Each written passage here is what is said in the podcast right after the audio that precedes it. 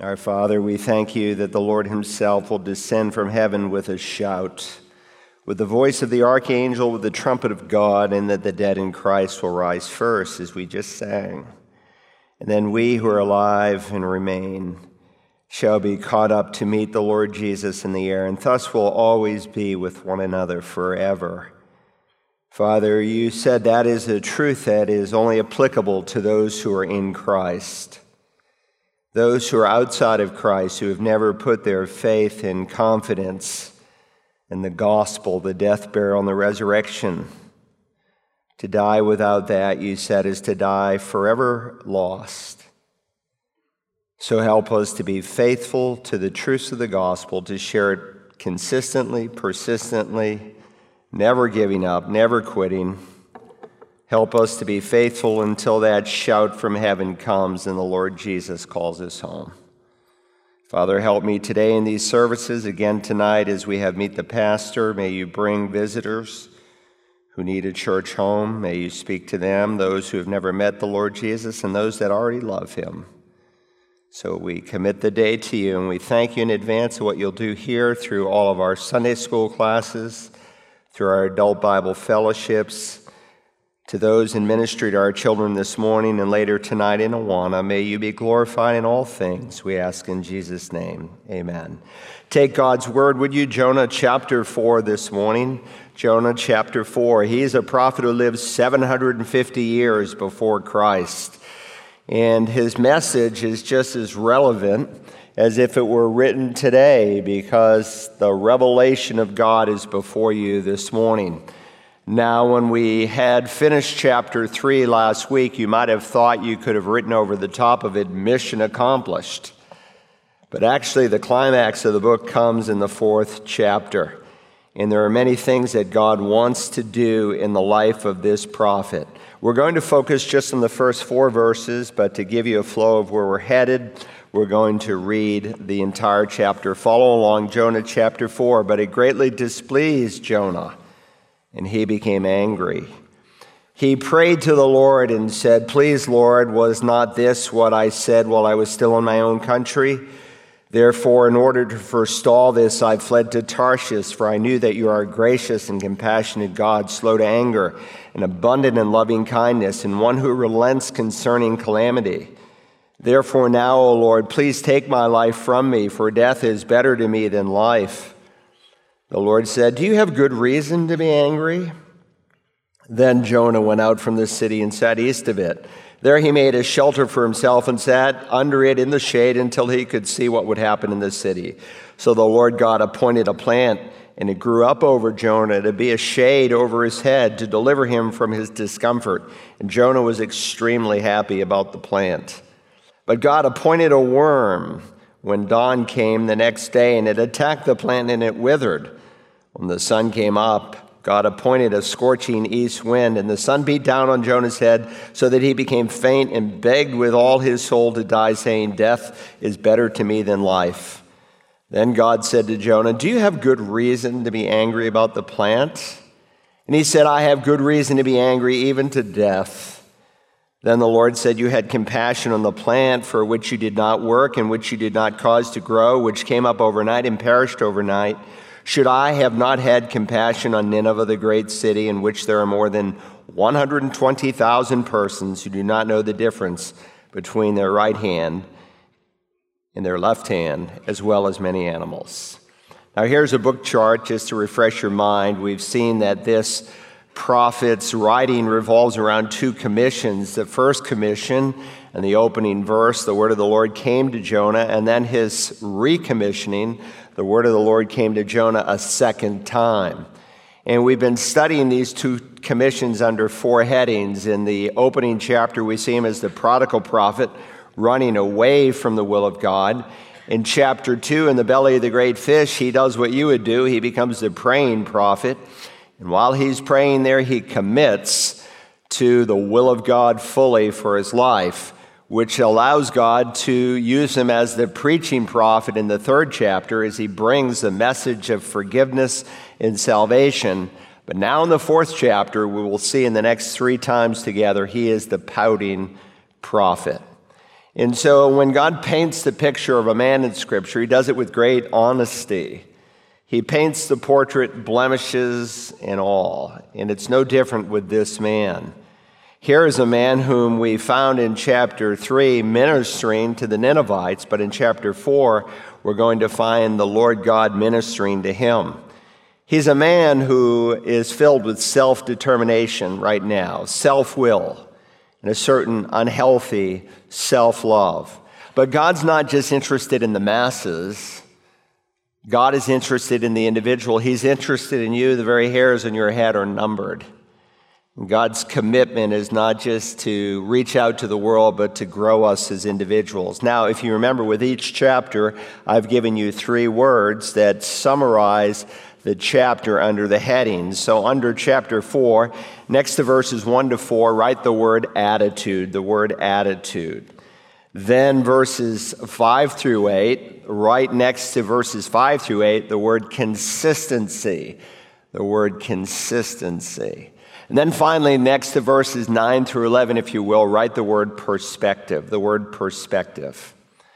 So, what we find here in the fourth chapter is Jonah matriculating into the Jehovah Theological Seminary. If you ever wanted to go to seminary, well, you have a chance for the next three weeks. We're going to go through God's seminary, and God's going to take us through three courses. First, a course on attitude, then a course on consistency, and then finally, a course on perspective. Now, let me remind you that the Old Testament was written for us. The Tanakh, as the Jews call it, they don't call it the Old Testament, it's the only Bible they have. But Paul, in referencing it, said it was written for our instruction upon whom the ends of the ages have come. And then uh, he reminds us in Romans 15 for whatever was written in earlier times. And of course, the earlier times he's referring to it's the times of the Old Testament era. The Old Testament was not written just for them, it was written for us as well. The early church, for a long time, had nothing but the Old Testament scriptures to prove that Jesus was the Christ and to help the church to grow until the New Testament was completed. For whatever was written in earlier times was written for our instruction, so that through perseverance and the encouragement of the scriptures, we might have hope. And so he wants us to understand that the application of the Old Testament did not expire with the Old Testament era. And that's why typically I will preach a New Testament book, Old Testament book, New Testament book, Old Testament book, because we are called as pastors to preach the whole counsel of God. So, with that uh, introduction, let's begin God's course in attitude. First, I want you to begin to see there on your outline Jonah's angry heart. Jonah's angry heart. That's the first point that we're going to explore. All right, the verse opens in this chapter, but it greatly displeased Jonah, and he became angry. What was he angry over? Remember, the chapter divisions are artificial.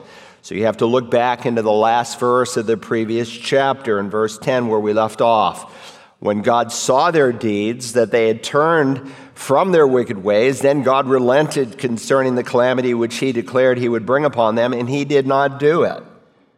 This explains what happened in heaven. Why the Ninevites, while the Ninevites repented on earth, God relented in heaven. So, how do we understand a verse like this and some 40 others in Scripture that says God repented or God relented? God is immutable. The immutability of God means he never changes. He is the same yesterday, today, and forever. God said in Malachi, For I, the Lord God, do not change. So when it says God relented, does it mean he changed his mind? I mean, if God knows it all, how can he possibly change his mind? Well, again, this is what we call an anthropomorphism. Anthropos, man, morphism, at least outside of math refers to a state of being.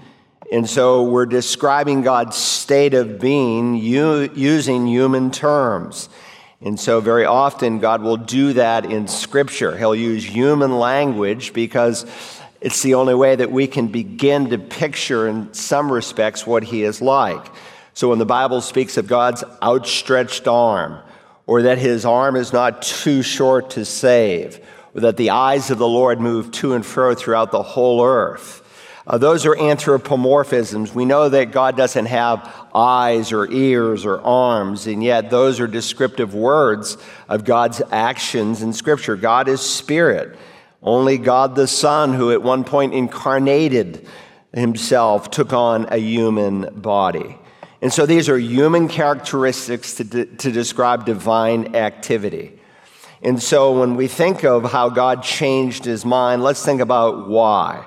First of all, remember, Nineveh was a wicked, wicked, and violent city. You can think of people in military campaigns throughout the history of the world who have been bad dudes. These people are right at the top of the list.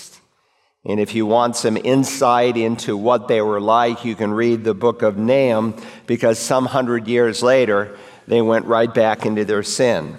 So God, one, held his wrath because they were no longer living in their wickedness. They were living with broken hearts, with sackcloth and ashes. But the second reason God changed his mind was simply because he saw in the future what he was going to accomplish on the cross. And I mentioned this briefly last time, and I guess it surfaced a lot of questions. So let me underscore it again. Take your, uh, hold your finger here and turn to the book of Romans, if you will, the book of Romans, chapter 3. Go to Romans, chapter 3. I hope you bring a Bible to church. I promise you'll get much more out of any message I preach if you have a Bible in your hands. Turn to the book of Romans, chapter 3. This is a passage you should virtually have memorized. It's a very, very important passage of Scripture. Now, it's interesting when it says God relented here in the book of Jonah, God uses a Hebrew word that describes inner suffering, the nacham. It refers to inner suffering. So when God relented, the writer is using, under the inspiration of the Spirit of God, Jonah, a word that describes God's inner suffering in relenting. You say, well, in what sense did God suffer on the inside? Well, Romans really gives us divine commentary on that. Look at verse 19 of chapter 3. Paul says, Now we know whatever the law says, it speaks to those who are under the law. If you look across the page at verses 10 to 18, you'll see the type change is very different because these are a number of Old Testament quotations that are strung together. So he has just quoted from the law, something the Jews revered greatly, these Old Testament passages. And so he's reminding them that these preceding Old Testament quotations, which they might assume applied only to the wicked Gentile people who were lawless, Paul says, Now we know that whatever the law says, it speaks to those who are under the law, or more literally, in the marginal note of the NAS, rendering the Greek, those who are in the law. In other words, he's encapsulating this truth specifically to the Jewish people. In other words, the Old Testament law that he just quoted, there's none righteous, yeah, that's the Gentiles. No, he's saying that's you too. You Jews who are in the law. It applies to you so that Here's the reason every mouth, you could say every person may be closed. One of the purposes of the law was to shut your mouth, that all the world, Jew and Gentile alike, might become accountable to God. And so it's a vivid picture of a defendant standing before a judge, and when the weight of the evidence is brought before the court, he's silent, his mouth is shut, his ego filled heart has just been shattered every mouth will be stopped at the judgment bar of God Almighty.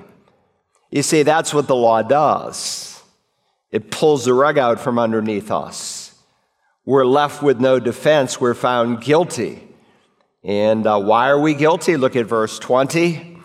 Because by the works of the law, no flesh will be justified in his sight. All of us know God's law, whether we have it in written form or as in Romans 2:15 underscores, the law that has been written into your heart. Even the Gentiles who don't have a written copy of the law manifest the truth that they have it in that their conscience defends or accuses them.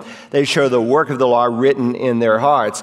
By the works of the law, no flesh shall be justified, declared righteous, you could paraphrase it, saved in his sight.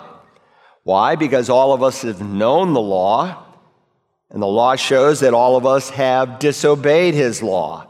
The law can't save us. Then why did God give the law if it can't save us? Notice, for through the law comes the knowledge of sin. God never gave his law to redeem you, he gave his law to reveal you, to show you what you're like. Paul said it this way in Galatians 3 Therefore, the law has become our tutor. The Old English says our schoolmaster. To do what? To lead us to Christ so that we may be justified. What? By the law? No, but by faith. So the law is like a mirror. You look into a mirror and you see your face is dirty. You look into the mirror of God's law and you see your soul is dirty. You see what's on the inside. And so, logically, verse 21 follow.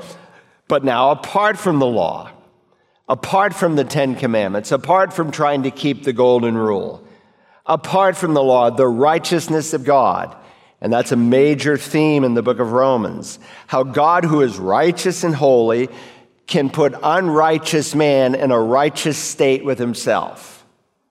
How God, who is absolutely holy, can declare a guilty man holy without violating his own holiness. And unless you have the righteousness of God, the same righteousness that God has, unless that's been accredited to your account, the scripture is clear you'll never see the inside of heaven. But now, apart from the law, the righteousness of God has been manifested being witnessed by the law and the prophets. That's one of the descriptive ways to summarize the Old Testament. They just called it the law and the prophets, or the psalm, the law and the prophets, different things like that. And so the law and the prophets, all of its ordinances, all of its types, all of its prophecies, witness to the truth that you cannot be saved by your obedience to the law. The law was never the means to being saved, it revealed how we needed to be saved. So don't ever get the idea that God saved the Ninevites and people in the Old Testament era in a different way than he saves us. That, you know, they were saved by human effort, but we're saved by grace. No, he saves us on the same basis. Look at verse 22. Even the righteousness of God through faith in Jesus Christ for all those who believe. So, the great promise here, verse 22, is that salvation is given to all those who believe. All are in need of believing for the simple reason, verse 22 continues, for there is no distinction. For there is no distinction. That's actually the main idea of verse 23.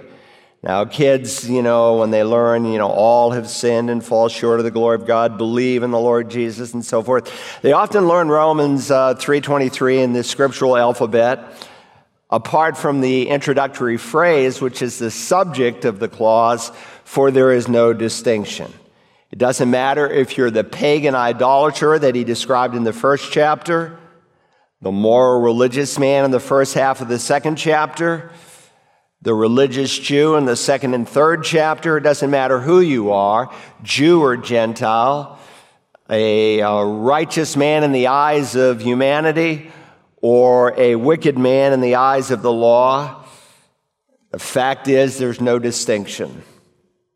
Our need is the same. Why? For all, because it's causal, all have sinned and fall short of the glory of God. Well, that's true. He says, therefore, we're being justified as a gift by his grace through the redemption which came in Christ Jesus. So God justifies us freely without a cause in us. He does it by his grace. Well, how can he do that? That would seem like a judge letting a guilty person go free without any consequence. Well, he explains further in verse 25, whom God publicly displayed as a propitiation in his blood. To propitiate means to appease anger.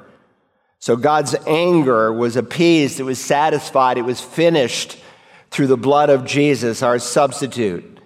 And it's, of course, applied to your heart through faith. This was to demonstrate his righteousness.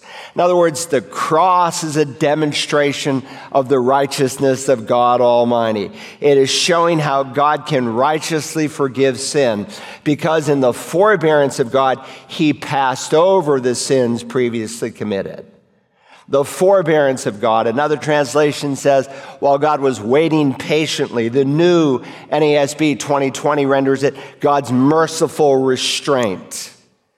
God temporarily withheld his judgment and his forbearance and his merciful restraint.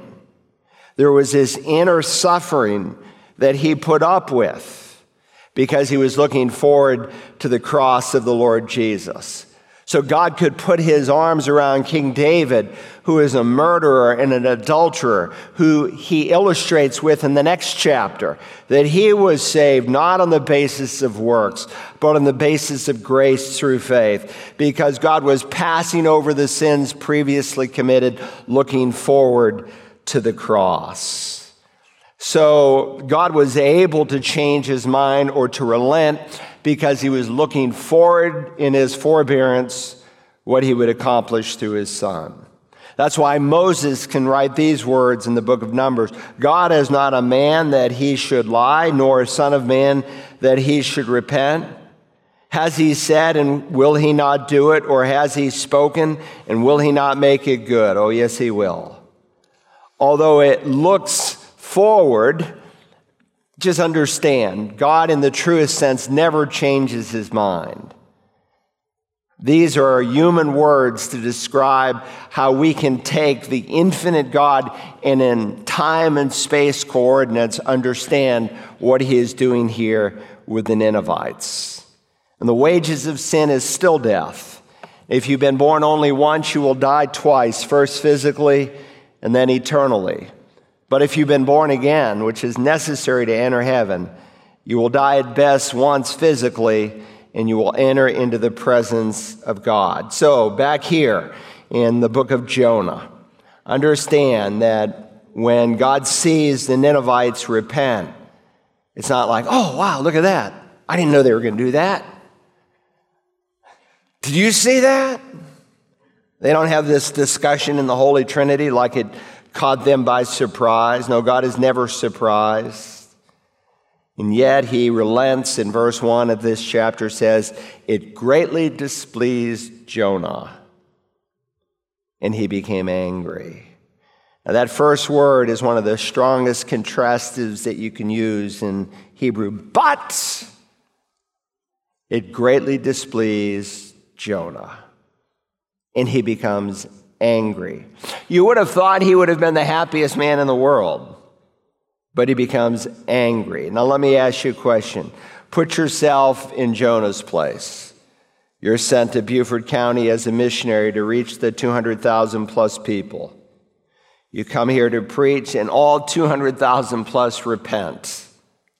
What would the average evangelist do? Get this news back to headquarters. Let all our supporters know what's happening here. We need to get the word out. You'll never believe what's happened here in Beaufort County. What an answer to prayer beyond anything we could think.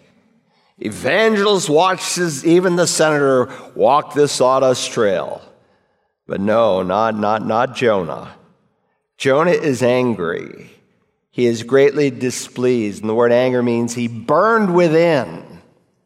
There's an inner burning. He's ticked off. Lord, why did you do this? Why did you allow this? Have you ever been down this road? Now, we can uh, rag on Jonah, but sometimes we get angry at God. Sometimes we're greatly displeased with what seems to be unfolding in our life. Maybe not what we expected, maybe not what we wanted. And yet, this man, he's a prophet but he's also a patriot. And so, if you were here for the introductory sermon, we understood that he had three contemporaries Isaiah, Amos, and Hosea who had already put a prophecy out that God was going to definitely use the Ninevites to judge Israel. You forgave them. He would rather have seen them destroyed. Of course, it's down the road some when their children's children will repent of their repentance and the prophecy will come true because God cannot lie. So, what pleased God displeased Jonah. It made God happy, it makes Jonah unhappy. That's Jonah's angry heart. Second, let's think further about Jonah's earnest plea. Jonah's earnest plea. Notice, if you will, how verse 2 begins. He prayed to the Lord and said, Please, Lord, was not this what I said while I was still in my own country? I told you, God, that this is what would happen. It's kind of a funny prayer because it's really a fault finding discourse with the Lord. He's complaining to God. And of course, the key to understanding Jonah is again understanding what drove this whole thing. And if you weren't here, this is the eighth of 10 sermons. And the prophet Jonah, go back and listen to the introductory sermon. But understand that this guy, in some respects, he said, when I was back in my own country, he was very territorial. He was just thinking about Israel and the chosen people of God, and he had lost his passion and his insight for others. When people become territorial, this is, you know, my denomination or my church or my missionary work, it's a real mark of carnality when they've lost perspective for the bigger work of God. The Apostle Paul, if you remember, had to deal with this same problem in dealing with the Corinthians. He asks this question. Now, I mean this that each of each one of you is saying, I am of Paul. Some said, you know, we follow Paul.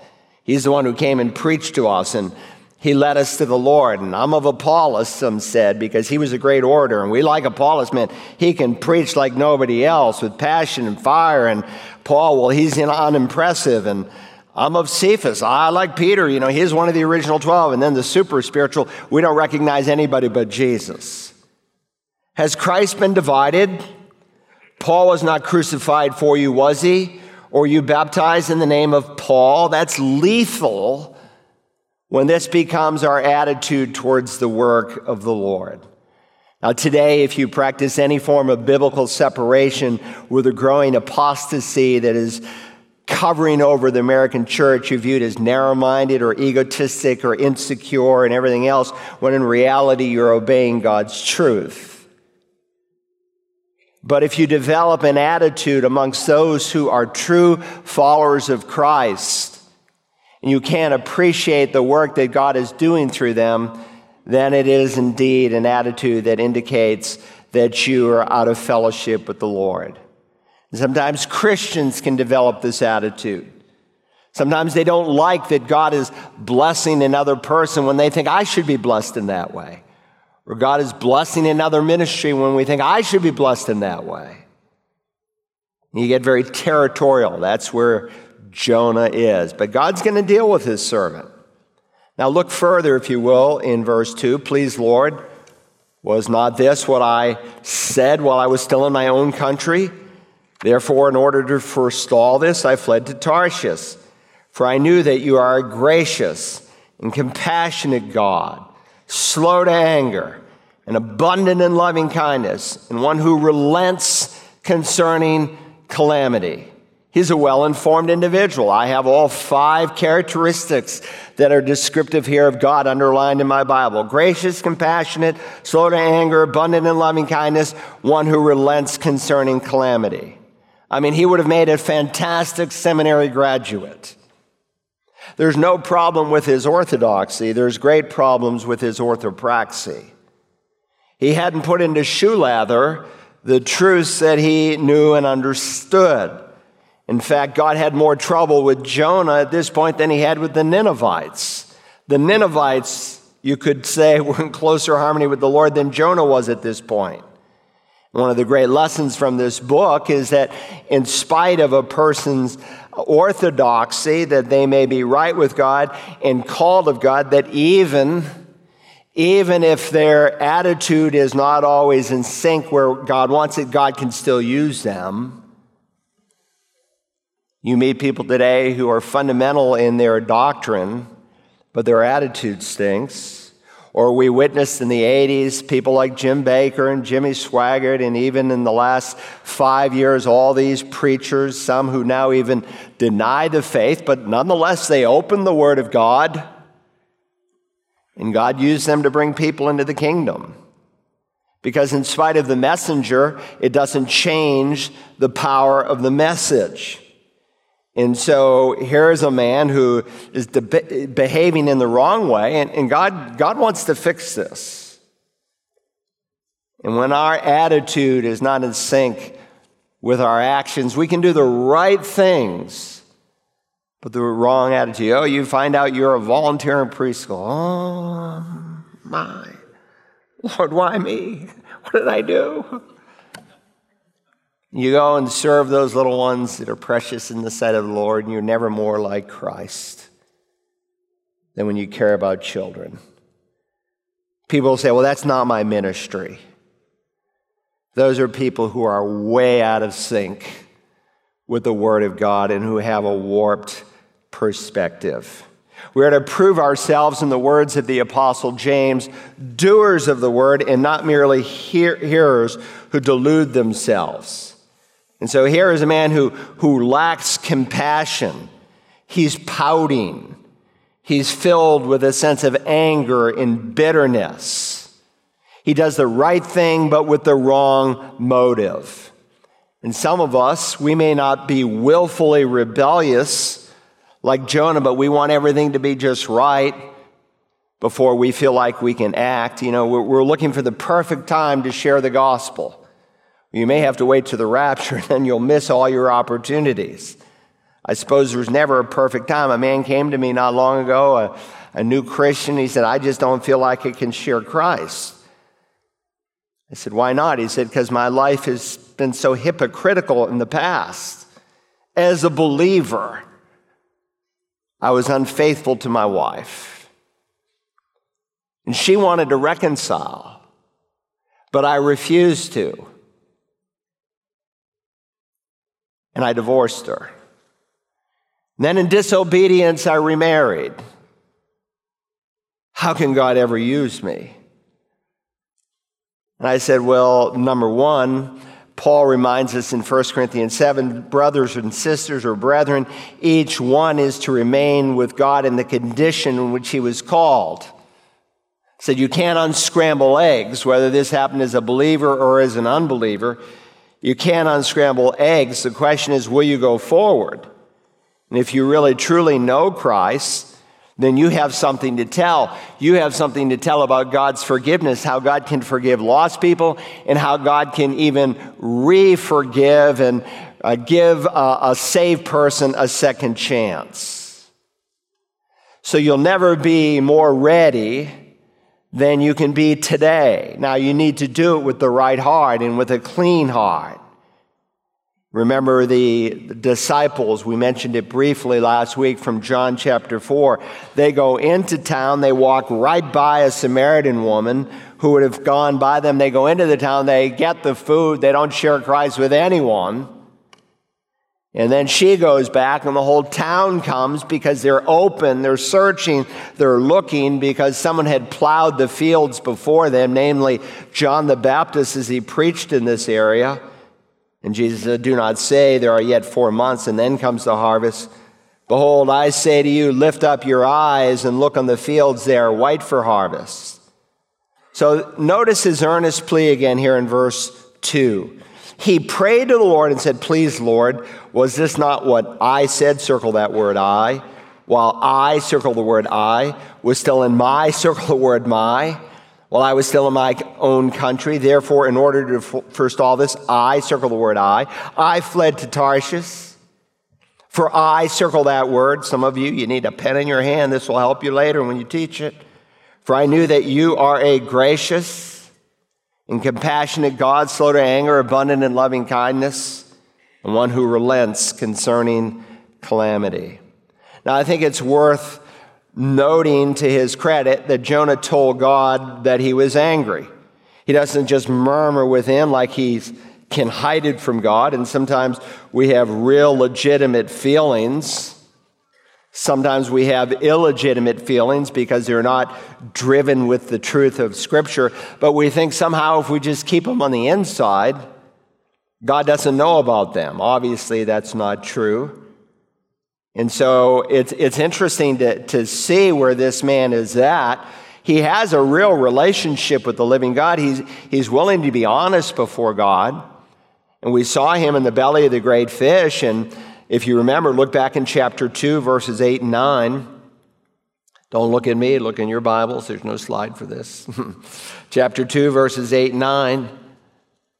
Those who regard vain idols forsake their faithfulness, but I will sacrifice to you with the voice of thanksgiving. That which I have vowed I will pay. Salvation is from the Lord. So here he is. It's a very positive, a very praiseful kind of prayer that salvation belongs to the Lord. He deserves all the credit. By contrast, this chapter, this prayer in 4 2, it's negative, it's defensive but at least it's honest. And so you circle those five uh, first person pronouns, I and my, that are found in the Hebrew text. As we often say, the heart of every problem is a problem of the human heart. That is certainly true. So Jonah's motive in fleeing Tarshish becomes known. He was afraid that God would repent, that he would relent that he would spare these people. And therefore, all that God had said about these people concerning the future of Israel and them would indeed come true. Now, that leads third and finally to Jonah's foolish request. Jonah's foolish request. Look, if you will, now uh, at his request of God in verse 3. Therefore, now, O Lord, Please take my life from me, for death is better to me than life. God, you didn't do what I thought you should do. Nineveh was not overthrown as I thought they should have been. And because you not, did not do what I wanted you to do, I'd rather just be dead. He despairs of life. By the way, there was another prophet who did the same. We studied him not long ago, the prophet Elijah. Both prophets became deeply discouraged. Both believed that what God had done through their ministries was not what he should have done and what they wanted to see happen. The prophet Elijah wanted to see a complete and total revival. By contrast, the prophet Jonah wanted to see a complete and total destruction. Elijah did not die under a juniper tree, and Jonah does not die under his prepared plant that we'll study. Elijah was taken to heaven with a chariot of fire, and before we're done, we're going to see that Jonah learns the lesson that God wants him to learn. But for right now, Jonah is very upset because God's plans don't fit with his plans. And the repentance and the salvation of the Ninevites is so painful to him on the inside, he'd rather die than just have to live with that reality. Think we have any Jonahs here today in the American Evangelical Church? Let me bring it down to where we live. God reveals to you from His Word that your satiation with physical things, buying and selling and acquiring, supersedes your obedience to give the first tenth to the living God, as the church believed is unquestionably true for 1900 years of church history. Though occasionally you'll meet someone today who says, Well, that was just for the Old Testament. I have messages on that. But God, I love my lifestyle.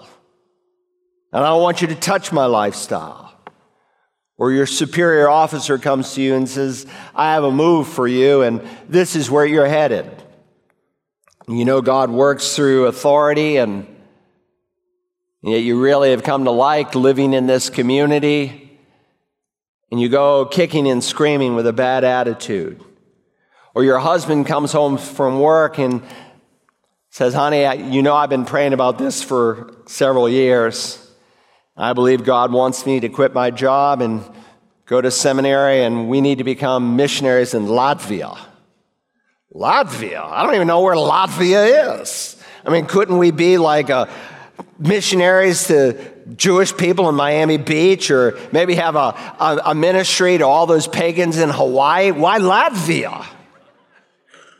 And we crucified Jonah and we rake a guy like him over the coals. When in reality, many times we are dealing with the same issue. Therefore, now, O Lord, please take my life from me. For death is better to me than life. It's rather ironic. His best prayer was from the most horrible place he could be in, in the belly of a great fish. And his worst prayer is in the best place he could ever be, for he saw a national revival. And yet he's depressed, he's despondent, he's in the absolute pits. Lord, take me home to heaven. I just would rather die. But because God is a great teacher, and he's patient with his children. He loves us with an everlasting love, and he's a magnificent counselor. Notice verse 4. God comes with a question.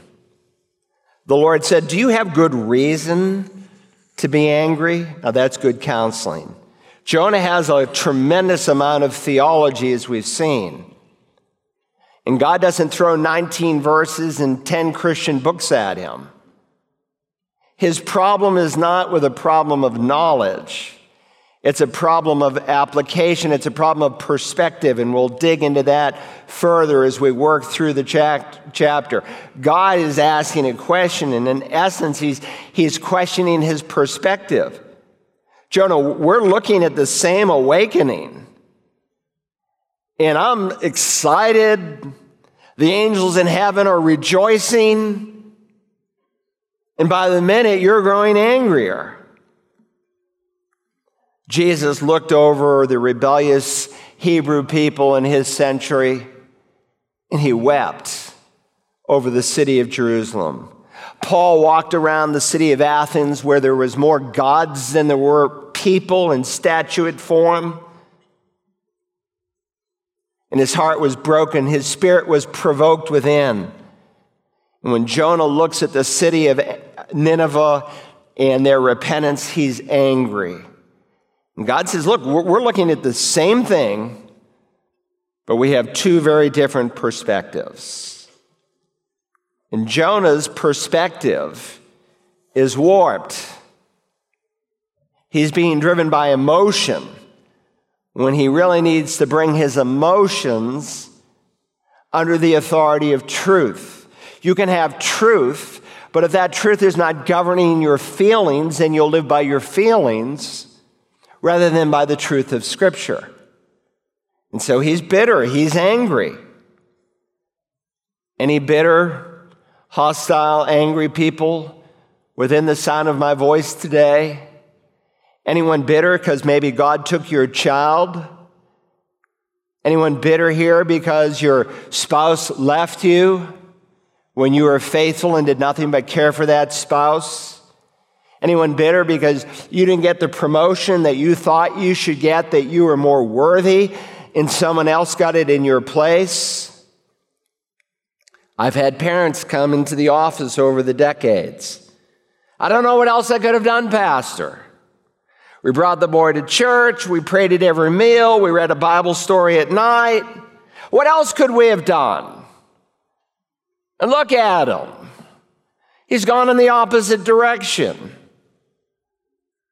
Many times, as the counseling unfolds, you discover they did the right things with the wrong attitude. That there is bitterness and anger underneath. And I'm telling you, when you have bitterness and anger in your heart and that rules your life, it's the perfect formula for a rebellious child. And that's why we find other Christians who maybe didn't do it so greatly, and maybe they didn't even have the, the, the same knowledge that you had and the same truths that God had entrusted to you, and that their kids turned out far better. because they weren't driven by bitterness and anger. Now, that's not the only reason, but that is often a reason. Jesus made this statement in Luke 6:40, a pupil. You could render it a disciple. It's the word mathetes, the learner. It's a word that is typically translated disciple in the New Testament. That's what a disciple is, a learner. It's not always used, of course, of true believers. It's used differently in different contexts, but a pupil is not above his teacher. But everyone, when he is fully trained, will be like his teacher. And so, as a pastor, I do a lot of obviously marital counseling and even premarital counseling. And especially in premarital counseling, one of my concerns uh, is the reactions and the attitudes that a potential spouse brings into the marriage relationship. And if they were brought up and raised in a home where there was a lot of bitterness and anger, a pupil, when fully grown, becomes like, in this case, his parent. And if they bring that attitude into the marriage, it is potentially a formula for disaster. And it needs to be rooted out. God has to change it. And before he can change it, first there has to be an admission of the problem. Doesn't matter what a rascal your father or mother might have been like, how unfaithful they were. The fact is, is that you are your own person. And you have to deal with the bitterness in your heart. And two, you not only have to admit the problem, but you have to change your thinking because as a person thinks in his, within himself, in his heart, that's what he's going to become like. And third, there has to be a brokenness. Because if we think we can pull it off in our own ability, the truth that we know needs to be true, it's not going to happen. But unless there's confession, unless there's a renewing of the mind and a brokenness within, things can't really change. But when there's bitterness and anger of heart, there has to be forgiveness. Paul writes to husbands Husbands, you ought to love your own wives as your own bodies. He who loves his own wife loves himself. Now, I know he's addressing men, but the corollary is true because when you get married, you become one. Consequently, they are no longer two, but one, Jesus said. So, what you do to your spouse, you do to yourself. And if you hold on to unforgiveness in your heart towards your spouse, it's going to be destructive to your marriage. Let's look at one more verse. I'll hold your finger here and turn to the book of Hebrews, chapter 12, and verse 15. If you're new to the Bible, just find Revelation, that's right at the end of the Bible. Scan back a little bit, and you will come to the book of Hebrews. Go to Hebrews chapter 12 for a moment and verse 15 while we're on this subject of unforgiveness and bitterness and anger. Hebrews 12, verse 15. Notice what he says in verse 15. We're in the applicational section of the book of Hebrews.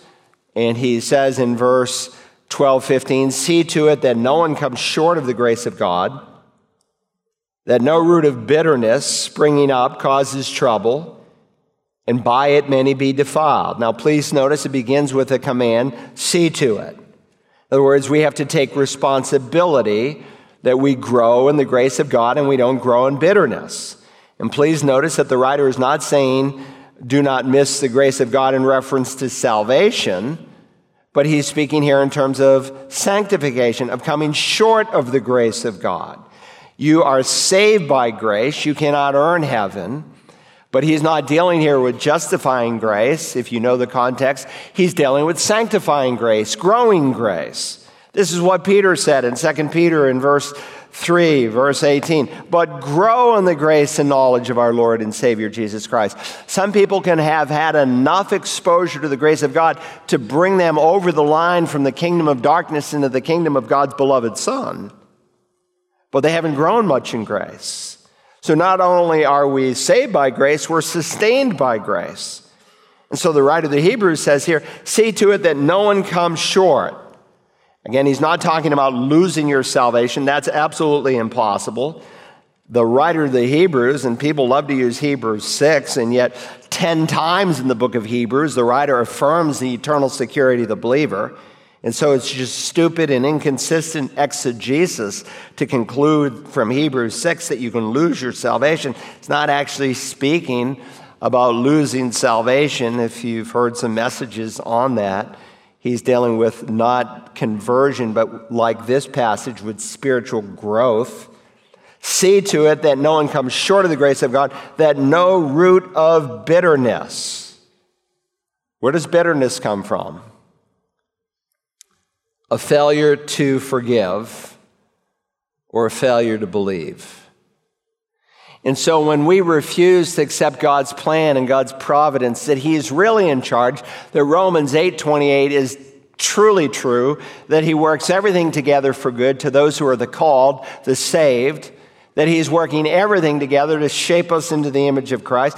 If we lose perspective, a failure to believe, or we have lost our ability to forgive someone else because we feel like they've injured us so much, then bitterness turns into a root of bitterness.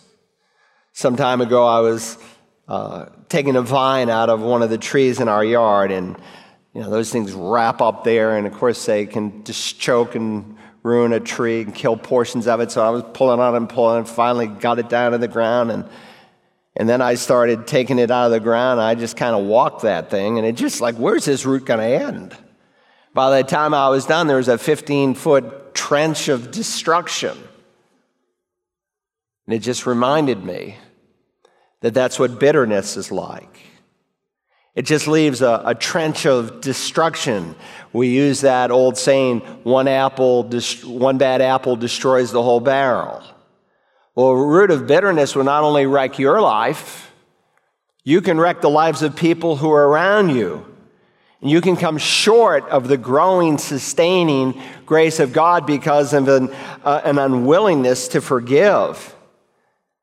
And so here's God back in the book of Jonah asking his prophet a very simple question Do you have good reason to be angry?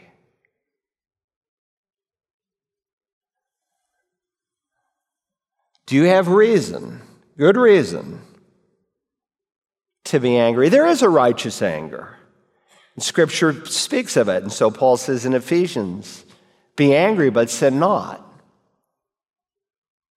But he's asking his prophet, Do you have good reason to be angry? And let me just say while we're here, if you're dealing with anger because of an unforgiving spirit, Paul says in Ephesians, be kind to one another, tenderhearted, forgiving each other. How? Just as, just like God in Christ Jesus has forgiven you. Sometimes people want to hold on to their unforgiveness, and they'll punish their mate through silence. They'll just give them the silent treatment. Or they'll punish them from withholding physical affection or any number of things. And they are showing an unwillingness to forgive. And can a Christian withhold forgiveness? And be considered a true Christian? Yes. That's why he's commanding the Ephesians who are saved, who've been blessed with every spiritual blessing in the heavenly places. He reminds them to be kind, tenderhearted, forgiving each other, just like God has already forgiven you. Typically, however, there's this balance here in so many of these truths in Scripture. Typically, a person who is only characterized by unforgiveness is a lost person. And so Jesus can say, If you do not forgive men, then your Father will not forgive your transgressions. And if you know that verse of Scripture contextually, he's not saying you earn forgiveness by showing forgiveness, but he's saying if you are a forgiven person, then you will forgive others. And so he goes on and he tells, if you remember the parable of the unforgiving slave, and when he brings it to a close, he said, Should you not have had mercy on your fellow slave, even as I had mercy on you? And His Lord was moved with anger, and he handed him over to the torturers until he should repay all that he owed him. And then he concludes the parable with the words, So shall my heavenly Father also do to you if each of you does not forgive his brother from your heart. So, forgiveness on the one hand is the mark of the new birth, but on the other hand, it's a mark of someone who's walking closely with the Lord. And so, look, as you walk through this life, people are going to hurt you. You have to carry forgiveness in your heart, and you'll develop bitterness and anger if either A, you don't believe God is sovereign over all the details of your life, and Jonah needed to see the sovereignty of God over the Ninevites or if you are indeed unforgiving towards someone else. I've heard some real wackos in our day say, well, we need to forgive God. That's blasphemy. And yet, that has become a popular teaching amongst a number of women teachers in our country. We need to forgive God. We don't need to forgive God of anything because God is absolutely holy and He never does anything wrong. But there is a decision here. See to it, the writer of the Hebrews said. This is a command. Why does it come in? Because there's a certain pleasure in sin. There's pleasure in sin for a season. That's what makes it a temptation. But if we live out this temptation long enough and we choose not to forgive, it will destroy our lives, destroy our families, destroy our ministries, and disqualify us for usefulness. So it all comes down to God's grace melting your heart, and that's what he's trying to do with Jonah. And we've just cracked the door here. Do you have good reason to be angry? Can God run your life better than you can? See, God knows what He's about. Amy Carmichael, she lived some 80 years ago. She served as a missionary in India for 55 years. She cared for children that were dying in the streets daily, brought them into her orphanage, shared Christ, clothed them had a phenomenal impact. And from her own life experience, she wrote these words When God wants to drill a man and thrill a man and skill a man, when God wants to mold a man to play the noblest part, when he yearns with all his heart to create so great and bold a man that all the world should be amazed, watch his methods, watch his ways, how he ruthlessly perfects, how he royally elects how he hammers him and hurts him, and with mighty blows converts him. How God bends but never breaks. When his good he understands. How he uses whom he chooses. With every purpose fuses him. By every act induces him to try his splendor out. God knows what he is about. God knew what he was doing with Jonah. And God knows what he's doing with us. And we have no right to be angry. Theologically, incredible prophet. Experientially, at this point in his life, he's lacking greatly. Now, that's the first course in the Jehovah Theological Seminary. We have two more.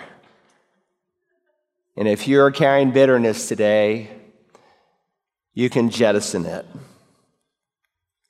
And if you feel like God's dealt you a raw deal, you can confess your unbelief and ask God to forgive you and to go forward from this day on. But you cannot experience the sanctifying grace of God until you ex- first experience the saving grace of God. And you must come broken as we studied in Romans this morning, recognizing your obedience to the laws of God cannot save you, but only the propitiatory sacrifice of Christ. Call upon him, and he'll receive you today. Now, our Holy Father, we thank you for this prophet, for the timeless lessons that we learn from his life. Help us not to miss them. Help us not to see that this is truth for another people, for another age that this is not simply what you have said, but this is what you are saying. So help us to examine our own hearts this morning. If there's something that we need to personally deal with that is making us ineffective, then help us to deal with it. And as we look back, maybe there's some great failure in our life because we weren't really walking with you as we should. And if that's the case, then help us to recognize it that today can be the first day of the rest of our lives. We thank you for your incredible grace in Jesus, how you, as a holy and righteous God, can impute the very righteousness of Christ to our account. Though we don't deserve it, you do it by your grace when we receive it through faith. So help someone today to say in simple childlike faith, Lord Jesus, save me. And help us, our Father, in these days ahead, especially as we approach our Easter blitz, to not be smug and uncaring, as sadly the American church is, and you know that. But help us to be compassionate and caring for the souls of men and women and boys and girls. Help us not to be comfortable under our own plant just because everything seems good. But help us to care for others. And we ask it in Jesus' name. Amen.